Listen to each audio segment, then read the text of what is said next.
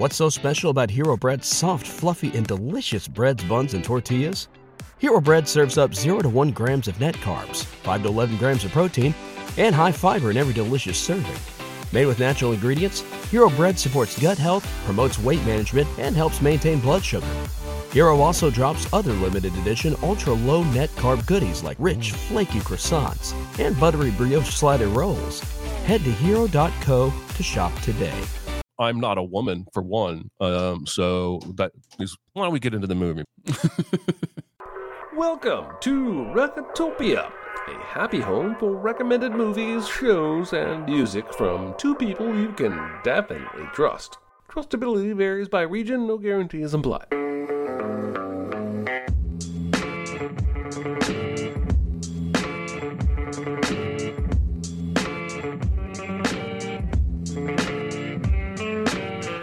Now, here are your hosts, Aaron Dicer and Jeremy Scott. So I'm going to ask you some questions. They can be really personal, and all you have to do is answer either never, rarely, sometimes, or always.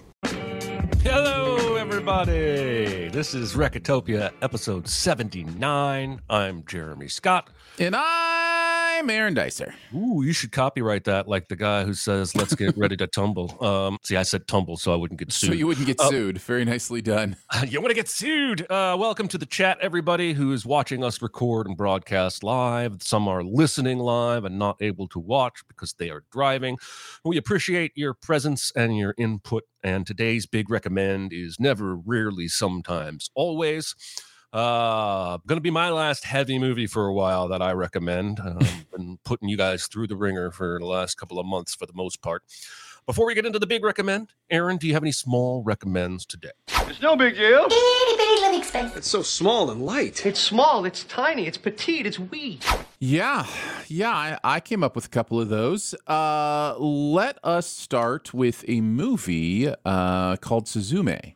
Um, so there was. I- I'm not necessarily an, an anime guy. Like I'm not into a lot of the anime shows or anything like that. But I came across a movie called Your Name a while back, and it was one of my favorites of that year. Well, this is the same person who did Your Name, uh, and it follows a uh, a couple young people as they figure out their connection to this portal between worlds and uh, what that means for them and their lives. Big ideas, lots of interesting uh, animation. It's a really beautiful movie to watch um, and I really enjoyed it. So if that's something, if you don't mind subtitles, uh, I don't know if there's a dubbed version. Uh, I watched the the subbed version, um, but uh, but if you don't mind subtitles uh, and are interested in uh, amazing animation and interesting world building, uh, then Suzume uh, might be for Where did you find this movie? Is it in theaters? I got a screener. Oh. Um, so, so uh, I actually this is possibly one of those frustrating recommends where I'm not sure you can find it yet. But let me plant the seed, and when you can, it definitely played in many theaters and is probably on its way to streaming uh, at some I point see. soon. So, All right. Well, if you're getting yeah. a screener for it, then it's probably going to be publicly available at some point. Yes, I would imagine so. I will add it to my. And I could be wrong. It might be on like Crunchyroll or something. I, I like I don't keep up with like a lot of the anime uh, streamers, so um, but I didn't see it necessarily available uh, anywhere to stream. It doesn't look like it from my quick g- g- g- googling. Um, googling. Um, all right, my first small recommend is going to keep us in the animated realm, and it's a, a movie that uh, many of you have already seen in theaters this year, and will probably be a big recommend one day down the road, and that is Across the Spider Verse, the sequel to Into the Spider Verse. And I want to uh, tell you first and foremost, this movie is awesome. I think everything I loved about the first one is present in this one. Um, and I like some of the focus being on Gwen, at least at the start of the movie, uh, before we slide into the main adventure. This is now available to buy or rent digitally, and that's what I did. And uh, I have two major complaints, even though I'm still giving this movie an AA plus somewhere around in there. One would be a spoiler, so I will talk with Aaron about that privately some other time. um, and one is just that it continues this resurging trend of part ones. Um, and this doesn't call itself a part one, but this is a cliffhanger ending. I'll we'll just go ahead and call it that. I think there are people who will argue, maybe Aaron's one of them, uh, that it does a better job than something like Dune. I haven't seen Dead Reckoning Part One, so I can't speak to that just yet. But when this movie ended, I felt a little bit cheated in that lack of any resolution kind of way. But I'm sure the next one will pay off if we ever get to see it. They've already pushed it back um, due to these strikes that we're enduring, um, that the writers and actors are enduring. Uh, but I loved it. I thought it was great. Uh, I would give it two thumbs up. I just wish, I wish movies ended. I listen. I you you're you're gonna get nothing but echoes from me. Um, I I gave this movie the same review I gave Dune Part One, which is uh, I really loved the first half of this movie, um, and I will let you know how I feel about the whole movie once I've seen the whole movie. Um, because this is not just a, this is not just a cliffhanger. It's not that it's a cliffhanger. It literally doesn't end the story. We literally right. like this is building themes that have no resolution in the in piece this film. You, in no. this film, you in, it, it, has to have what comes next. Uh, correct Correct. And uh, that to me doesn't make a complete film. Um, um, and that is that is very different, uh, I believe, than Dead Reckoning, which ha- which completes its ideas. The idea even different for me than um, Infinity War because those movies complete their ideas. Yes, they depend on another movie for like a big picture, it kind of way, but they have their own resolutions yeah, and ideas. War has a resolution. It's yes, not a exactly. happy one, but it resolves right. its story. Yeah. Correct. Correct. Whereas this does not. I really do not believe this resolves much of anything. And no. it makes you leave the theater going, okay, I, I enjoyed that. I enjoyed I have other issues with with this movie, um, but I overall really, really like it. I like what they're doing. And I think I like some of the things they're saying. But again, until I see the second half of the movie, I'm I'm not sure. Yeah, and that's my spoiler big gripe that I can't talk about on the show is that everybody I've told this says, well, they're probably going to do X in the next movie mm-hmm. to resolve that for you. And i'm like no that will not resolve that for me. That's right. That's right. Uh yes. No i'm totally with you. Totally with All you right. on that. Um and uh a second small recommend did you manage to find another one? Yes. Uh i went to a professional disc golf uh tournament oh, um, oh wow you mean heaven for you? yes. Uh, I went and saw a couple of rounds of the uh, Idlewild, the LWS Open in uh, Kentucky, just south of Cincinnati. So it's just across the border in uh, Burlington, Kentucky area. Um, I'm a big disc golf fan, and I guess I put this out there for a couple reasons. Number one, uh, sports fans who enjoy high competition of interesting sports. This is one of my favorites if you find yourself watching like the dart championships or the you know uh, what's the one where they throw the the the pouches into the cornhole championships cornhole, or or whatever kind of thing. This is kind of next level up. I think it's kind of in that that between ground of like the PGA and the cornhole championships. Like this is a legit sport that's been going on for a while. There's a legit tour that has a group of events called Elite Series events where all the big pros play and they get points to play in the world championships, you know, at the end of the year. Uh, there are four majors. There are four major tournaments. This isn't one of the majors, but it is one of the Elite Series events. And so all the best disc golfers in the country were there. Um, I managed to have uh, media passes. Uh, and so I was able to follow them uh, along behind them at every you still say hole in disc golf. It's weird though because they're not technically holes; they're cages. Um, mm. But the you know the does vocab- anybody call them baskets, or is that a no no? No, I mean you can call them baskets. The but it's interesting because the disc golf community has just kind of agreed we're just going to go with golf terminology, even though yeah. it's not accurate necessarily for what we do. Um, so, but it's it's really beautiful to watch these guys play. I would highly recommend a specific website uh, if you want to get involved, a specific YouTube channel, I should say. If you kind of want to work your way into seeing if this is something you would enjoy watching, that YouTube channel is Jomez Pro. And Jomez Pro follows all the big tournaments and they do coverage of the lead card of all the big uh, tournaments. So basically, it's an edited version uh, and shows every throw of everyone on the lead card for the entire uh, nine holes and 18 holes. They do two. They do a front nine and a back nine for every tournament and every day.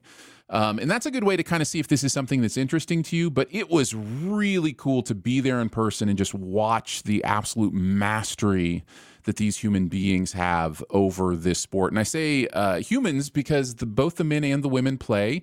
Uh, the tournaments coincide. The women tee off first in the morning, and then the men uh, later. So, like, it's a really uh, fun thing where you get to see everybody playing hmm. this game, and um, and it's also a real eye opener to know how much technique is involved that uh, that whether it be the men or the women, they are throwing these things four, five hundred feet, and it's just because they have the technique down and how to get these discs to spin and stay in the air. So it's it's amazing. You shared over the last couple of years. You've shared with us um, some links for some of these tournaments you're watching, and I've mm-hmm. several times clicked through and watched uh, because I am a big golf fan and I play golf and I found it pretty engrossing, and it's mm-hmm. it's obviously a completely different physical action uh, being done, but it's one of the fastest growing sports in the country. I even went and bought some discs and have played mm-hmm. a few times, and it's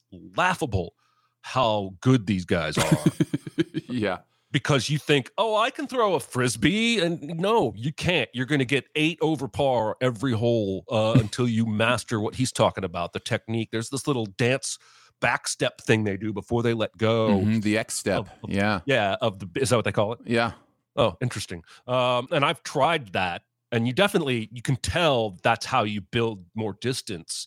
Um, but yeah, well, to get a little nerdy for you, the reason that builds more distance is because it allows you to get your body facing the other direction in a natural way. And yeah. most of your distance is coming from the snap of your hips because not your arm, your it's not your arm strength. Your arm is basically a whip. You're yep. using your body to whip your arm uh, around and flick the disc. Um, so it, it all comes from the hips. So if you get your hips turned all the way around and then at the end just, you know, plant that drive foot and turn the hips, like that's where you're well, going to get distance. So. It's going to keep growing, I think, because there are a lot of people who who physically can't golf mm-hmm. um, for a variety of reasons, but would be able to disc golf. Um, like I have, I have a knee that one day is probably going to keep me from doing too much regular golf. I mm-hmm. hope I'm in my 60s by then. Um, but I, I basically half tore one of my ACL, MCL things and never went to a doctor. I just started wearing a brace until it felt better. So I know that knee is not right. Um, don't do that, ladies and gentlemen at home. That is not how you treat medical issues. Um, actually, I'm pretty sure I didn't tear it. I think there was a, there's a, uh, an interesting thing also that happens with watching these players where you're in that in between of the, those of them that are professionals and act like professionals and those of them that are professionals but kind of act like amateurs. So like mm. there's a laid back spirit to it that kind of can go either way where it's like fun and jokey and that kind of stuff or also just like complete happy Gilmore like yelling at the cage like go to your like I literally saw somebody throw a disc perfectly, hits the chains, and it spits it out the front of the disc. That is not the, the cage. That is not supposed to happen. Right. So he went and sat under a tree for like two minutes and just sat there. And then when it was finally his turn, he got up, he grabbed his disc, and he just slammed it into the chains and he grabbed the cage by both like ends and he was like, "Are you going to keep that one inside of you? Is oh that one going to stay inside?" like, that sounds amazing. I that, mean, awkward but amazing. That that person had a, in their eyes at least, had one of the unluckiest rounds ever, and ended the day at like four under, um, which is not terrible, but they actually ended up fifth place in the tournament. Uh, oh, wow. Played really well the next two days or whatever. So, wow, just one well, of those. It's like things. golf, maybe any sport. Some days you just don't have it. yeah, out there. Yeah, it was a blast. I highly recommend it. I am glad that you had so much fun. I knew when you told us you were going to that that that was going to be a utopian kind of. Mm-hmm. Yeah. Is this heaven? No, it's Kentucky. Um, uh, my second small recommend is I've only seen one episode. It's a brand new, very short show on Apple TV Plus Dauber, whatever they call it, and it's called Strange, Strange Planet. It's based on the Strange Planet comics that you might have seen on Twitter or on T-shirts. turned those into a series of highly popular books. And what intrigued me about this uh, when I first heard, in addition to enjoying the comics, was that Dan Harmon is involved. Uh, and Dan Harmon is the community creator and Rick and Harmon, no, Rick and Harmon, Rick and Morty creator. And so there's a level of pedigree there that suggests this is not going to be just a cheap uh you know let's translate these comics into television. And so uh i liked it. I liked it a lot. It's like 23 minutes long. It feels like it's going to have different characters be the focus every week. This week uh, the first episode there's a stewardess there's three members of a band and two fans of that band and we keep jumping around to each of their stories in a very non-linear way and there's kind of a wholesome undertone uh, what makes the comics funny to me is uh, I don't know if you've ever seen them, Aaron, but it's Mm-mm. just in, inverted. It's just funny ways of looking at regular human stuff. So they call okay. coffee jitter water. Uh, the stewardess's title is actually pleasure supervisor. Things like that. That's the main joke of the comics. But the show it's funny when you first hear them call her a pleasure supervisor, but then the rest of the episode, that's just her job title. It actually starts going deeper than the surface comedy of the comics. So I'm very excited to check out the rest of it. But uh, my wife was not entirely happy. I watched this without her, and that is why I've only seen one episode. Um, and uh, there are three episodes out now, and then I believe the rest will come out weekly. It's on Apple TV Plus. Nice, nice. All right, this is uh time for the big recommend. I'm fine. I'm fine. It's just that you're so big. It's so huge. It's a good rule, but this is bigger than rules. It's bigger on the inside. Is it? I noticed. This week's big recommend is a movie called Never, Rarely, Sometimes, Always. This is the second time that my wife has joined me in doing my homework for this uh, podcast, which is kind of a lovely experience. Uh, we're going to do it again next week because uh, I snuck a peek at next week's big recommend, and she's been wanting to see that as well. And so a lot of my observations will be peppered with my wife's observations because she had some insight as well. Cool. Um, I'm not a woman for one, um, so that is why don't we get into the movie before I just um, Autumn is our main character, played by Sidney Flanigan in her acting debut, and we meet her at a school talent show. Uh, she's performing a song that sounds like she's been in an in or is in an unhealthy relationship. Uh, the lyrics are like, he makes me stay when I don't want to stay. He makes me go when I don't want to go. Things like this. Chorus is, he's got the power of love over me. It's an old Exciter song from the 60s. And the, the original, it's a cover of this song. And the, the original is very upbeat doo wop, like, and that's kind of this talent show is clearly like a doo wop talent show, like a 50s, 60s themed, right. you know, doo wop thing or whatever. And she comes out and does a cover of the song. The song fits the era, but she does it in her own way, which I, I just think is is really cool. I'll be honest, I did not know that was a cover. I did not recognize that yeah. song. So maybe the lyrics are just circumstantial. She gets interrupted, by the way, uh, by a heckler in the audience who yells that she's a slut. Um, she composes herself, much to her credit, and finishes the song, which I think is uh, big middle finger to that guy. They go to dinner afterwards. Uh, her cousin, we don't find out it's her cousin until later, but her cousin is there, and her mother, sibling, and stepfather. Stepfather is an absolute asshole to her, and she gets up uh, and leaves. She throws water in the face of a boy in the restaurant uh, who I think might have been the boy who yelled at her during the performance. Mm-hmm. Yes, I'm not entirely yeah. sure. And, and, I think we're um, led to um, believe at least is somebody she's been in a relationship with and might possibly be the father. Like I think all those things are possibilities. I, I want to have conversations yeah. about that once we get through the synopsis and general thoughts. But she throws water on this boy uh, and then leaves and goes home by herself. The next day, she goes to a crisis pregnancy center uh, which is not really a Planned Parenthood clinic. It is a place that is, we will learn, designed to try and get her to carry the baby to term. She has to administer the pregnancy test herself. And she even says, Is this from the supermarket? And the lady's like, Yeah. And she had thought she was going to like a medical clinic. So the test looks positive and uh, she goes home. I have personal thoughts about this clinic, but I think I'm going to keep them to myself because we're talking about movies here. And the movie has its own thoughts about this clinic. And that's what we'll focus on. She then goes home and self pierces her nose in what is a clear attempt to take some measure of control back over her body. Um, she's 17. Um, the script originally said she was 16, uh, but that changed during shooting. But as my wife kept saying through the movie, she's a baby. She's just a kid. She's so young. Then she goes to work. We see her working with her cousin Skylar. They are cashiers at a supermarket. The supermarket is called Men Suck. Weird branding choice by them. Uh... There's a, a creepy old guy who hits on Skylar and tries to get her number and invite her to a party. He's like 50 years older than her. Uh, when they count their tills and hand their bags under the thing, their store manager kisses their hands, grabs their arms, and holds them there and kisses them. It's really gross.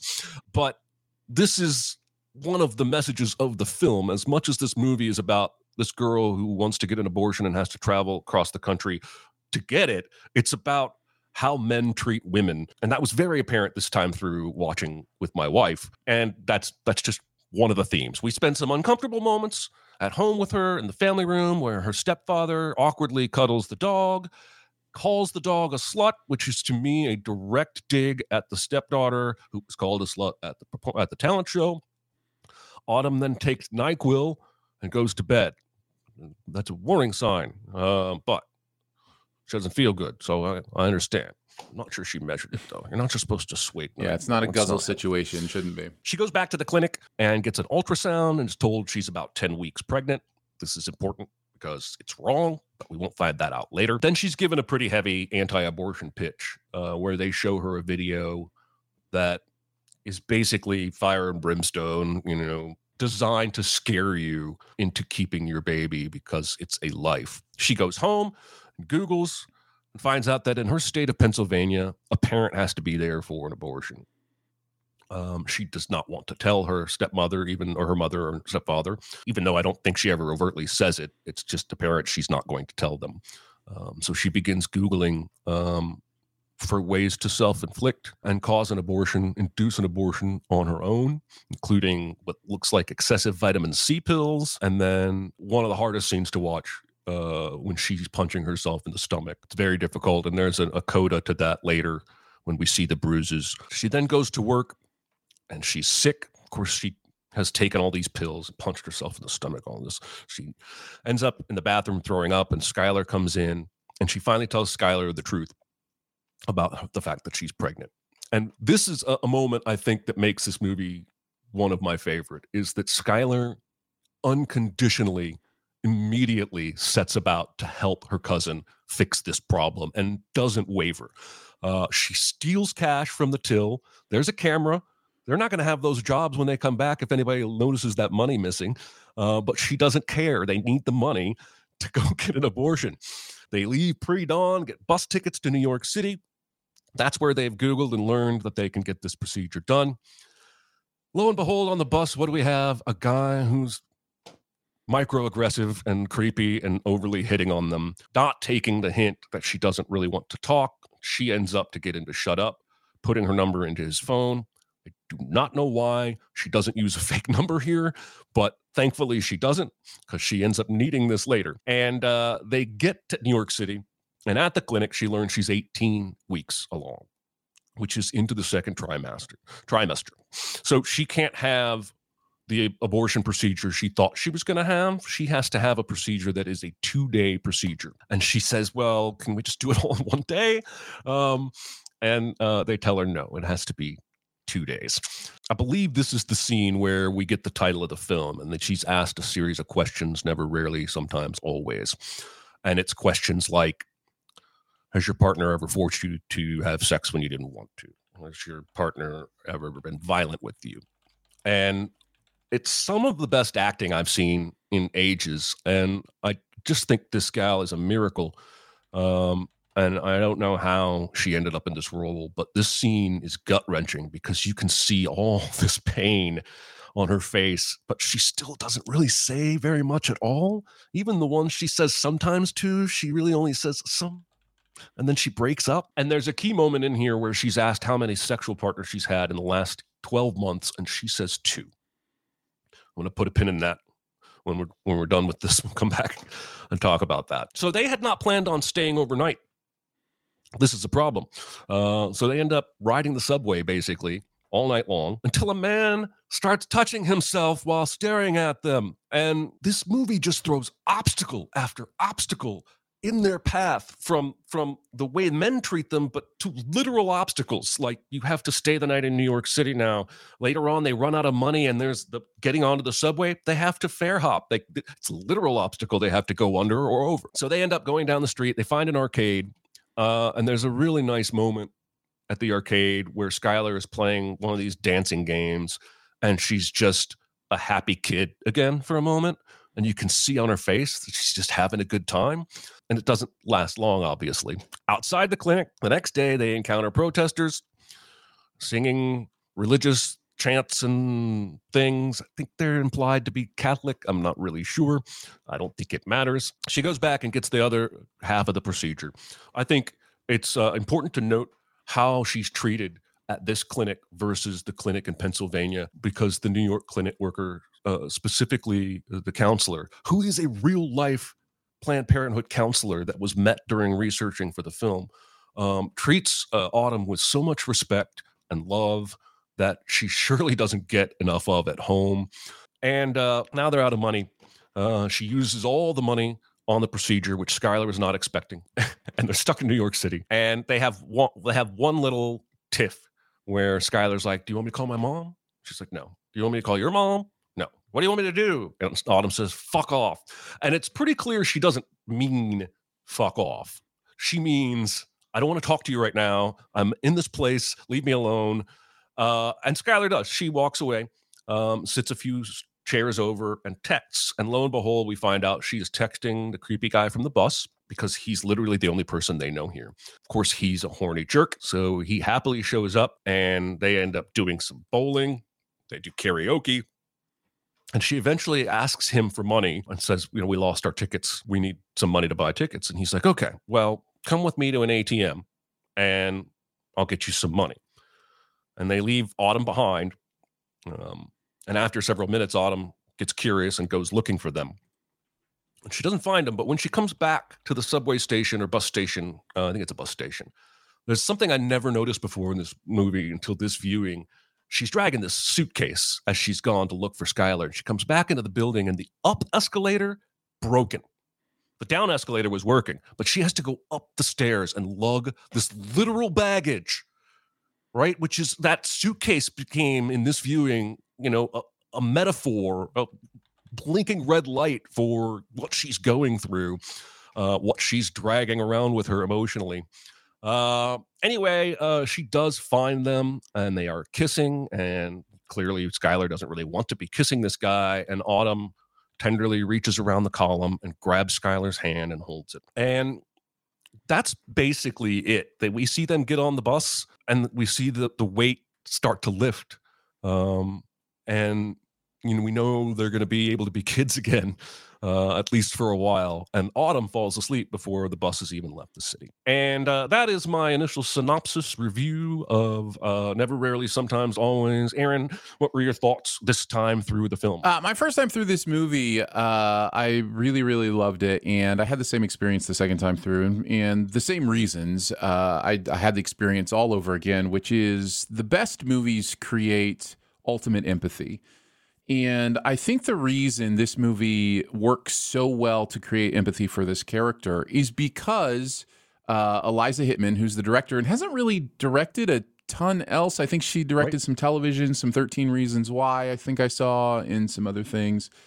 Um, but I think she makes a choice here to be almost cinema verite with how she's presenting what's going on. And that's usually a term used for documentaries, but in this case, it's a very observational narrative fiction. Yes, we the, yes. the camera is in many ways just an observer. It's not necessarily trying to inform in one way or another. The second choice that really elevates this is the choice to use completely unknown actors. So, you know, the hmm. idea that it, it's very specific uh, casting is to find people who we don't have connections or ties to, or yep. as is the case of the the woman in the clinic, uh, actually is an actual person who does that job. uh, in in their real life. So those two choices create an atmosphere in this movie that really allows you to sink into the reality of what's going on for this young woman. And that I think is extremely valuable. And what it allows us to do is it allows us to see the world from a perspective that is not our own. In this case, uh, a young female, which I am not. Uh, to be able to to see this through those eyes, to live this through those eyes, there there are things that we learn and empathize that have to do with just being a woman in general um, that I think are really powerful here uh, in more specifically being a young pregnant woman in a terrible situation and um, and trying to figure out uh, what choice should be made and and you know what they're going to do. So I find that extremely appealing. I think it's extremely well done. Um, and you know, I, I just, I find myself, of course, cause you know me, uh, crying several times, you know, through the movie. Uh, I think the movie is really good at, I, the movie has a point of view, but I never feel like the movie condemns anyone. Uh, the closest it gets is is possibly the crisis, you know, pregnancy center people. Right. But, And the but stepfather. even that even that could have been more over the top and overt.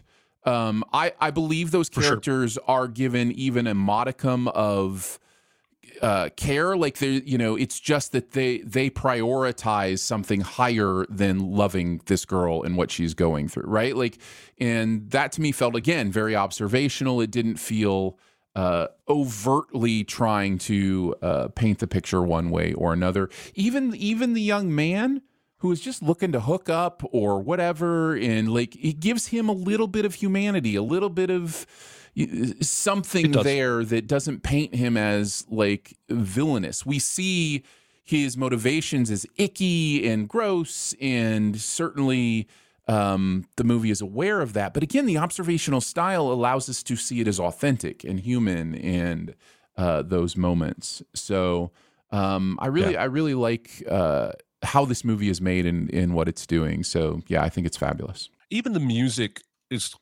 almost non-existent i think to great effect because it just underscores that documentary feel uh, that you're talking about um, a little bit about uh, a perspective I, I gained this viewing that i had never had before and that is that the stepfather might be the one that impregnated her It's possible. Yeah. and the director uh, I saw said she did very intentionally didn't want to tell you who the father was because she wanted to focus just on Autumn's journey here and the obstacles in front of her. Um, but the way he dismisses her, even when he's in the other room, and the way her looks at him before she goes to the clinic, she's putting on her boots. He's in the other room smoking a cigarette. The way she kind of lingers looking at him. If it wasn't sexual, there's been at least emotional abuse in their relationship. I feel pretty strongly that we saw some of it. Um, but yeah, I, I, I applaud the movie for not necessarily being interested in telling us who the father is, because that at that point it's it's not pertinent to this movie's story. But if she's going back to this same town. She's going back into that house. And that's why to me the ending is bittersweet. Like she finally got over all the obstacles for this thing. But she's going home to Obstacle City, USA, and you know the next chapter of her life is not necessarily going to be awesome. She's dodged this crisis, but I worry about that character's future. Uh, but I had never had that perspective before. I always just assumed asshole stepfather, boy who gets water thrown on his face is the father of the baby. But I, I have doubts about that now. No, it's it's purposefully vague and again purposefully observational. In any interpretations are our own based on the information that the movie is purposefully giving us. Uh, so yeah, I I agree. Um, my that wife that said a possibility. stuck with me was imagine being 17 years old and taking the bus to New York City by yourself. Like Mhm. For sure, for sure, there are people that could do it, but small town, rural, supermarket cashier girls, Mhm. like they're really heroic how they get through this whole ordeal and keep finding ways to defeat the next obstacle. Uh, I don't feel like 17 year old me would have had. I mean, there was desperation in their act, but I don't think I would have had the confidence um, or the street smarts to. It's like, it's, "Well, it's- again the the empathy machine here is so beautiful because I uh, I am vastly aware of the privilege of my growing up in the circumstances. I I know not what it feels like to have uh, parents who are unobservant or even you know terrible to me or abusive to me or like. Um, Right. So I think of 17 year old me in my world. If I had an issue, I could go to my parents, or I could go to Right. like I had like I had adults who I knew cared for me and Right. would want the best for me and would love me no matter what you know I I did or decided to like I had a very supportive world. So 17 year old me was naive. Well, I mean, you could argue that you know 48 year old me is naive as well, but you know like there's there's a naivete that privilege allows for for you to have and an optimism that privilege allows for you to have that I just you know that's why I value movies like this so much is because I get to uh, get to exist in that empathy for a world that was not mine. And um and I don't I don't know how this person would handle that situation but I now am able to at least observationally um, experience that that handling through somebody else. Uh, so yeah, I mean, listen, uh, I never doubted that my mom and dad loved me. I know how fortunate I Mm. am for that to be the case. If I had somehow gotten somebody pregnant at her age, I would have I would have hated the conversation, but I would have gone right Yep, to my parents and said, I got to tell you, I screwed up really bad because that was a support system. Her support system is Skylar. It's almost literally the only support system she has. Imagine if Skylar's not around in this girl's life, what does she do? Does she go by herself? Oh man, I don't know. Anyway, uh, there was one unexpected laugh out loud for me, and that's on the bus when the, the creepy boy says, The thing about New York is the way it's laid out, you're kind of forced to talk to people you wouldn't normally interact with. That she goes, kind of like this bus. Almost lost it. but the but the again the the empathy it gives for that that young man is he he gets it like he like he sees what she's doing and says oh that's funny like you know Yeah. like it doesn't make him oblivious to it it doesn't make Right. you know there's the movie is just so sensitive towards humanity just you know Yeah. in, in all Yeah. the the aspects of it which i think is is is really powerful um i did feel like the only time the movie drags for me is the bowling alley karaoke part. Um and i i think it's because uh I'm I'm not sure the movie needs it to do all the things it does with that character. I don't I don't know that we need that extra time with him uh, to understand the uh, the importance of the hand holding at the end. And which I, I think I think that's the heart of the movie to me is her you know uh, surreptitiously reaching around and holding her hand as as she's prostituting herself. I mean, it's not sex, but she is she is. It, we don't get at least the idea that this is something she wants, right? And I Right, think the movie is drawing a comparison. I wouldn't say the movie is is really saying, "Boy, Autumn is gung ho about getting an abortion." Like you know, it's not like something Right. she wants, but to have somebody to hold your hand through the mess and the pain of real life and choices that you never wanted to have to make.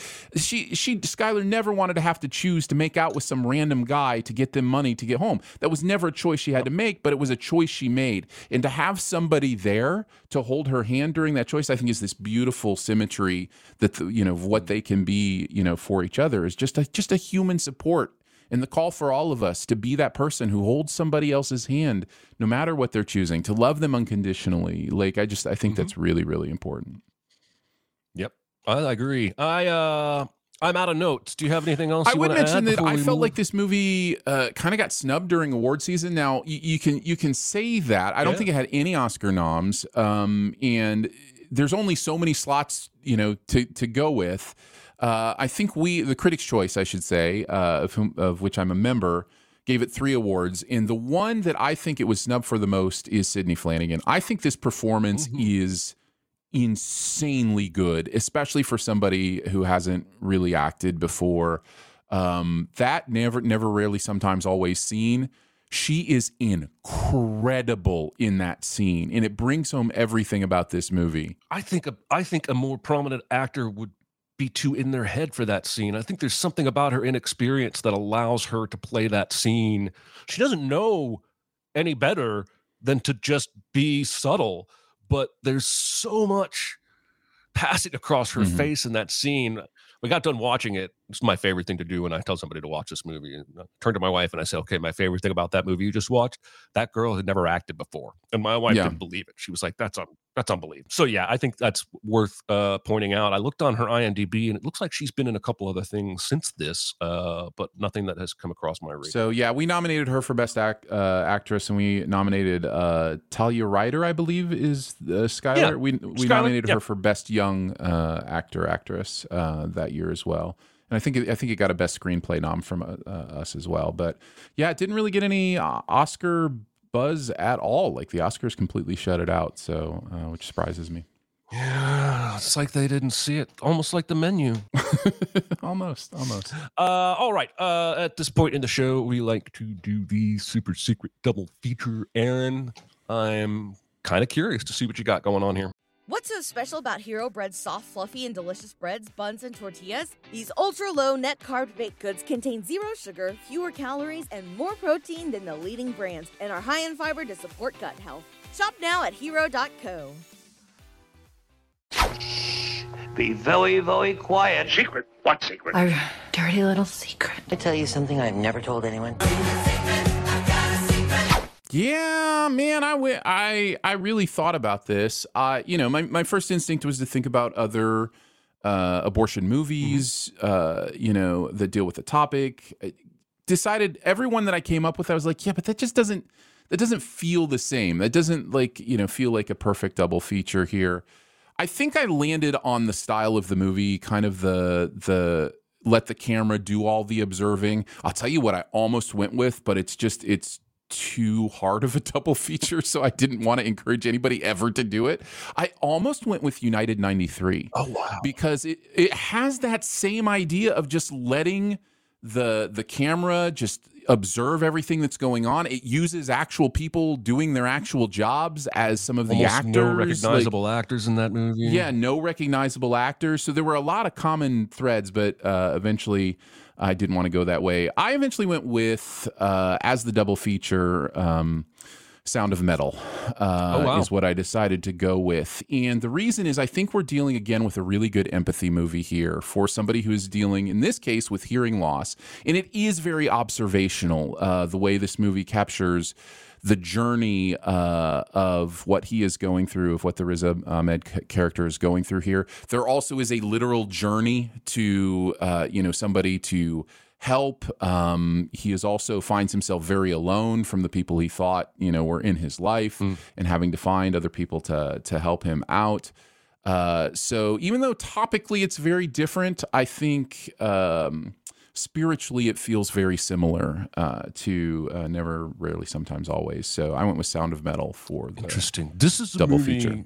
that hits so close to home. I have yet to watch it. Yeah, Um, yeah. and I know that it's great because I've had a- lot of people tell me that it is, but I'm so scared I'm going to go on this journey myself that I haven't Mhm. watched this movie yet. I, I plan to, um, but uh, from everything I've been told uh, and read about it, um, and what you just said, I think that sounds like a nice, uh, a nice companion piece. All Yeah. right, uh, what about next week's homework, uh, Aaron? What are we watching? Next week, uh, I, you know, I want to say we're going a little lighter. Not that there's not some depth here, but it's definitely funny. I figure with the moment that uh, Greta Gerwig is deservedly having uh, Mhm. right now, uh, Mhm. we go back and revisit Lady Bird. It's been six Mm. years since Lady Bird came out. Seems like it shouldn't have been that long ago.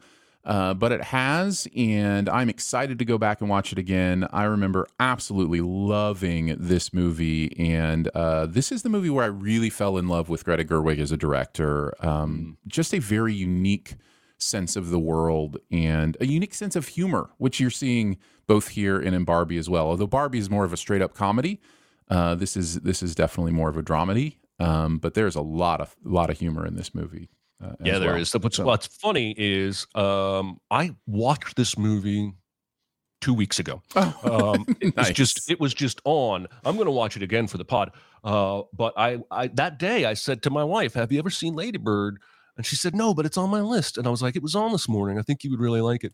And so, with uh, the great success I had showing her Never, Rarely, Sometimes, Always, uh, she will be joining me on my homework watch of Lady Bird. Uh, but I can confirm, uh, as someone who has seen it recently, it is fantastic. Yeah. Uh, and I am excited to put on uh, a little bit um, more insightful hat to watch it, Mhm. hopefully, Sure. instead of just casually watching it. Uh, now, this movie is not on a streaming service that I can find right now.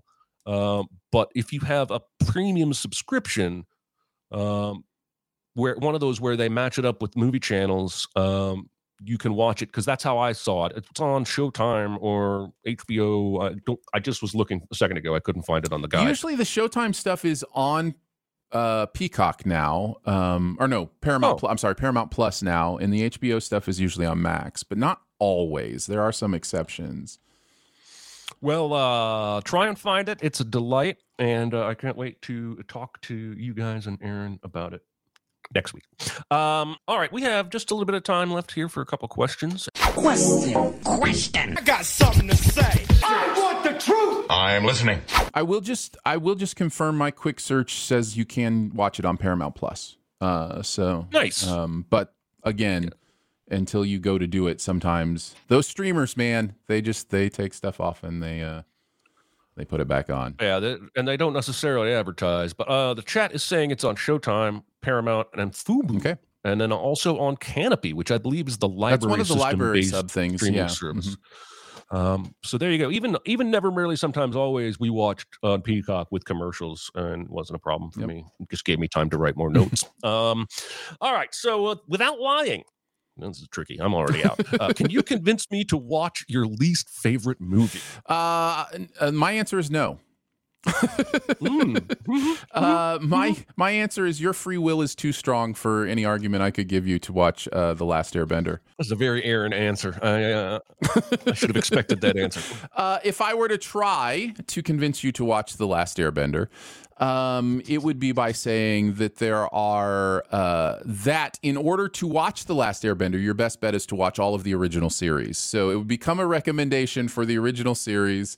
And then you would know why I hate that movie so much. Uh, but also, it's got a great score, and there's some cool uh, moments in it. But uh, but yeah, watch the original uh, series to be ready for the. I don't know if I have a least favorite movie. Um, there's been plenty of bad ones, but um, notoriously, I hated Pete's Dragon, the original Disney animated, Mhm. when we went through that to make a video for it. And I believe if you didn't know anything about that movie, which is awful, um, I don't care what childhood says. I used to um, love that movie, man. if you didn't know anything about it, I would tell you it's one of classic Disney's first attempts to blend live action with animation, uh, more than a decade before Roger Rabbit. Uh, and I feel like that would at least pique your Yeah. interest. Um, you might get 10 minutes in and go, what the hell is he talking about? Um, but uh, I think that historical angle is where I would come at Yep. this one. Um, let's see what the chat says. Uh, well, they, well, they hate Napoleon Dynamite, apparently. but uh, I was not expecting that. Um, watch Battlefield Earth because, yeah, you can't do it. Yeah, I understand. uh, all right, let's do another question. What is a movie with an opening scene that you love, but that the rest of the movie doesn't hold up to that scene for you? I think uh, Indiana Jones and the Kingdom of the Crystal Skull. I think that has a, a Oh. great opening scene, um, and then the rest of the movie doesn't quite work for me. Although I do need to revisit the movie. I just remember watching it the first time and really being in for like the first half hour. And the, you mean like that warehouse thing Yeah. where he's yeah that, i think that's a quality scene and there's a lot of classic spielberg stuff happening Mm-hmm. in that scene um yeah i haven't seen that movie. I haven't either. I, I owe it a rewatch because I wonder if it if it is if it will improve for me. i don't think i'm gonna go that far. I don't think i owe it anything. Uh but i may uh think differently if i watch it again. Uh, my answer to this question is not a movie i dislike uh but it's ryan gosling and drive um which is a very mood heavy movie. But the opening 20 minutes uh shows it's almost no dialogue and shows him uh basically helping complete a heist uh in LA uh, and the way that he resolves this chase is awesome. Uh, and I was like, yeah. And then the movie gets, well, it just goes places I wasn't expecting and gets a little lingering Sure. and moody. And then it gets really violent. Um, and I don't think any of that makes it a bad movie, but that, that feeling I had the first 20 minutes didn't stay the rest of the movie. That first 20 minutes, I was like, holy shit, this is one of the coolest things I've ever seen. Um, I, don't, I, don't, I don't know if that just ruined Drive for you, but uh, let's see. Saving Private Ryan, interesting. Uh, I could see that. That this opening scene is all timer. Um, Fast X, uh, Revenge of the Sith. How does that movie open? Oh, they take on. Is that the one where they take on uh, Dooku in the space Hmm. battle and land on his bridge and kill him? I think it is. Um, Paulie agrees with me about Drive. Six Underground. Boy, I, re- I erased that from my memory. I I I unfortunately went had a lot of fun with that movie. I, I don't know. I must have been in a great mood that night or something. But You must have been. Oh man. Um, Baby Driver is another one. That's that's a terrible answer. Baby Driver's great all the way through. Come on, what are we doing here? Uh, I don't know. Well, uh, let's end on that note. Um, thank you, everybody, for tuning in. Thank you to the live chatters, viewers, and listeners uh, for coming and weighing in uh, and keeping us on our toes. Next week's homework is Ladybird, which you can watch on Paramount Plus and a number of other places, apparently Canopy.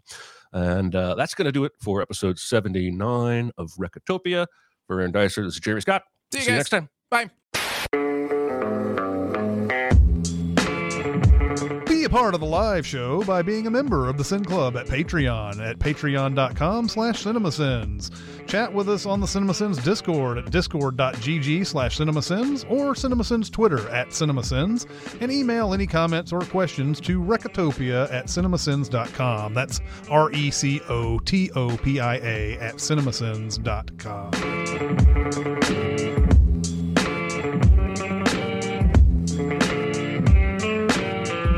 language isn't defined by ownership, right? And Hmm. so, like, there's this idea of somebody could, you know, buy rights to, I don't know, this is a weird one to say. I'm just thinking off the top of my head here, a hamburger and start calling it a flubidly do or whatever. And it's like, I'm Yeah. still going to call it a hamburger. Like, it's, you know, Yes. because that's how language works. That's going to best communicate to someone else Un- what I'm un- unless about. or until the general populace majority starts calling it a flingle-doogle or whatever. Right. Yes. Right. Because clear communication is the goal, and clear communication is still it's it's Twitter. It's just Twitter. It's you know, that's that's what it that's what it is. That's what I'll call it until it's not called that.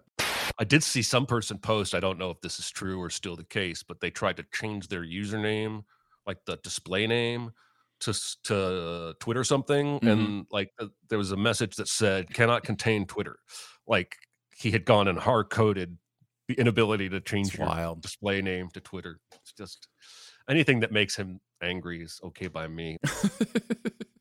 It's always hard to to conjecture about what is going to work or what isn't, and certainly there are types of outside of the box thinking that can push technology and philosophy and all sorts of different things into interesting areas. It doesn't make that person eh, any kind of eh, worthwhile, you know, human or god or whatever. You know, like Right. it's- Right. So, but that's our tendency. That's our tendency is to put people on pedestals and go, "Oh my goodness, this genius person." Plenty of people are doing it. Yeah. So, with him and others. Yeah. Um, how big their dick is. Um, or whether or not they have one. if they ever do fight, like I can't think of a sporting event where I want both parties to lose that I've ever experienced before. But I would, I wouldn't watch, but I would hope they both pummel each other, and, and maybe it's a draw. And uh, the double knockout. yeah, like from one that Rocky movie. you know, Yeah. where nobody wins, and then now what do you do? Well, whatever the case, uh, I was walking the other night, uh, just a few nights ago, and I look up in the sky and just freaked out. Like I was like, I don't know how to define this phenomenon that I'm seeing. And it was just like Oh. 20 lights in a row that Yeah. looked like they were really close together moving through the sky. Like my first thought is airplane, but that's that is not an airplane and it's certainly not 20 airplanes, you know, following that directly and that closely. Um, it's not a shooting star. It's moving too slowly for that and also it's like again several lights and so i'm just i'm trying to figure drones was the best guess i could come up with like you know because i've seen those drone shows where they'll uh, program drones to create shapes and that that's what it kind of looked like but turns out it was a spacex thing it's the satellite the skylink Starlink. satellites or Yeah. starlink yeah satellites. Those things are becoming a problem for actual astronomers uh, because they, they put too much light in the sky and Mm. keeping them from uh, viewing what they need to. And he just turned them off in Ukraine when he wanted to during the war, which is another. You know, I'm not sure he should have that much control over them, but uh, from a general standpoint, those things are a miracle, right? So, like in theory, they could bring, you know, high speed internet to everywhere third world countries. Yeah. Yeah. And and so again, you know, everybody's gray, nobody's black or white. Braised oxtail. What's so special about Hero Bread's soft, fluffy, and delicious breads, buns, and tortillas? Hero Bread serves up 0 to 1 grams of net carbs, 5 to 11 grams of protein, and high fiber in every delicious serving. Made with natural ingredients, Hero Bread supports gut health, promotes weight management, and helps maintain blood sugar. Hero also drops other limited edition ultra low net carb goodies like rich flaky croissants and buttery brioche slider rolls. Head to hero.co to shop today.